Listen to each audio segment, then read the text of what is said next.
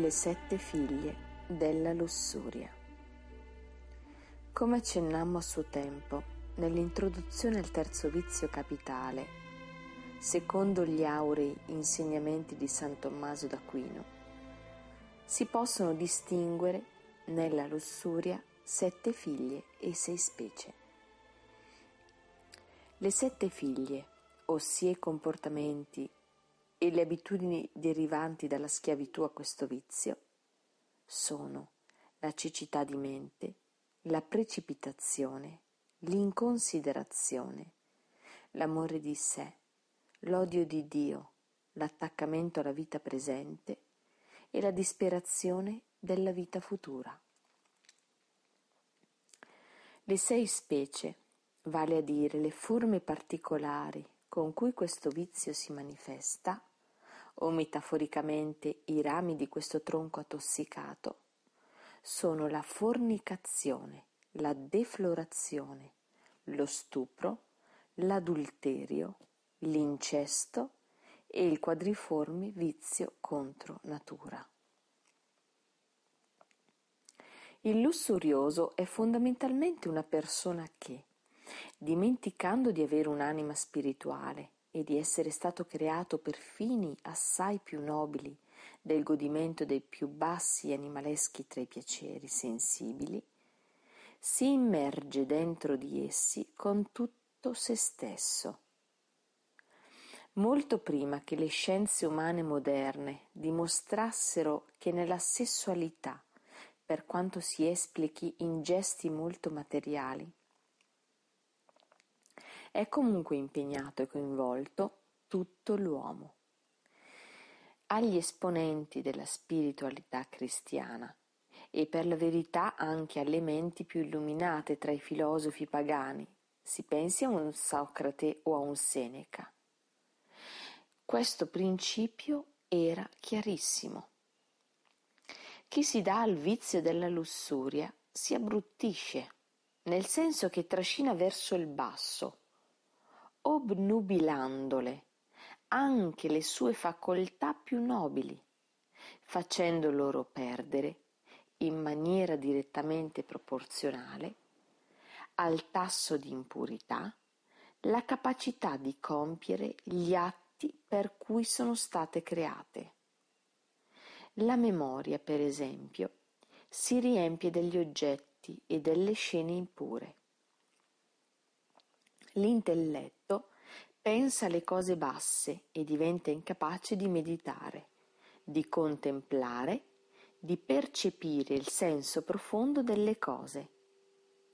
La volontà viene come legata dalla violenza delle passioni ai loro bassi oggetti, divenendo da padrona e signora, serva e schiava degli istinti e dei piaceri.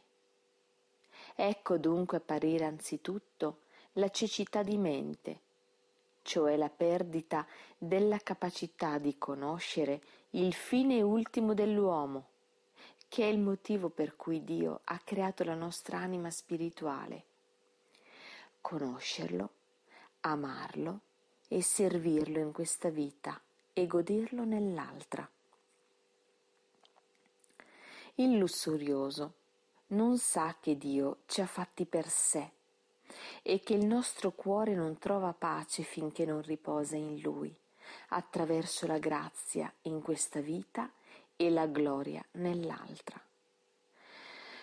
Ne era ben consapevole quel gran lussurioso convertito che fu Sant'Agostino, che scrisse questa ed altre sentenze simili non solo in base alla sua straordinaria sapienza soprannaturale, ma anche per esperienza vissuta, diminuendo notevolmente la capacità di esercitare in modo retto le facoltà intellettive, assolutamente spirituali. Il lussurioso è inevitabilmente precipitoso, cioè incapace di ponderare e ben deliberare circa i mezzi adatti al fine e per questo compie molte azioni che, ad un osservatore esterno, appaiono sproporzionate, insensate o stravaganti. Questa incapacità di ben ponderare dipende, ancora più a fondo, da una progressiva perdita della retta capacità di giudicare le azioni da compiere o meno, in considerazione, perché al lussurioso manca una corretta scala di valori, avendo fatto dell'ultima e più bassa realtà della vita il proprio Dio e il motivo della sua esistenza.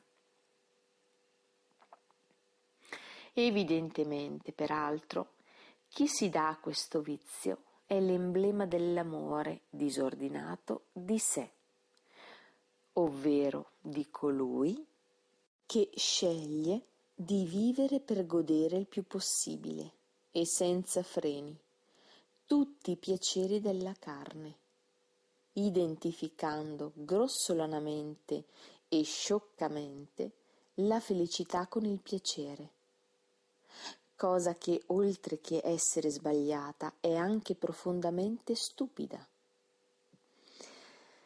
Speculare, ma anche complementare all'amore disordinato di sé, è l'odio di Dio, che è detestato e sfuggito proprio perché condanna come indegni dell'uomo e della sua elevata natura spirituale i godimenti sfrenati dei piaceri venerei.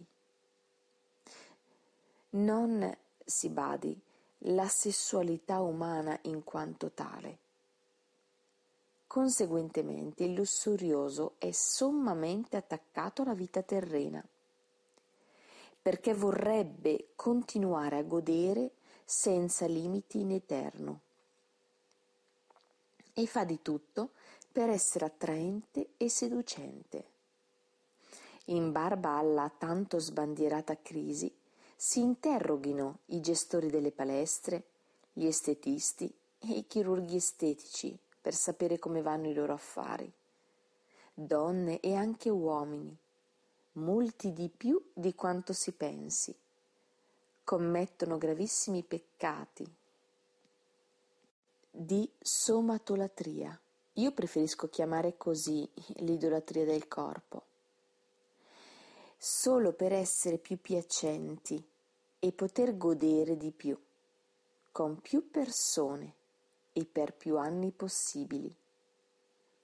Infine questi sciagurati schiavi dei sensi disperano della vita futura, nel senso che sono semplicemente e totalmente disinteressati dei beni eterni e più in generale di quelli spirituali.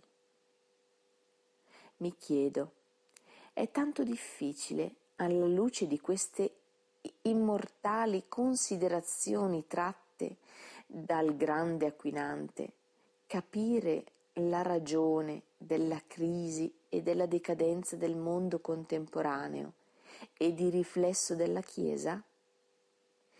Servono sondaggi, analisi, convegni pastorali?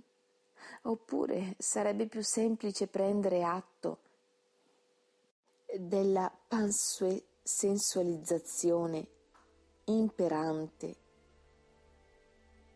e constatarne gli inevitabili frutti, cresciuti talora, ahimè, anche con la connivenza di non pochi atteggiamenti minimalisti e inopportunamente perdonisti di qualche maldestro confessore?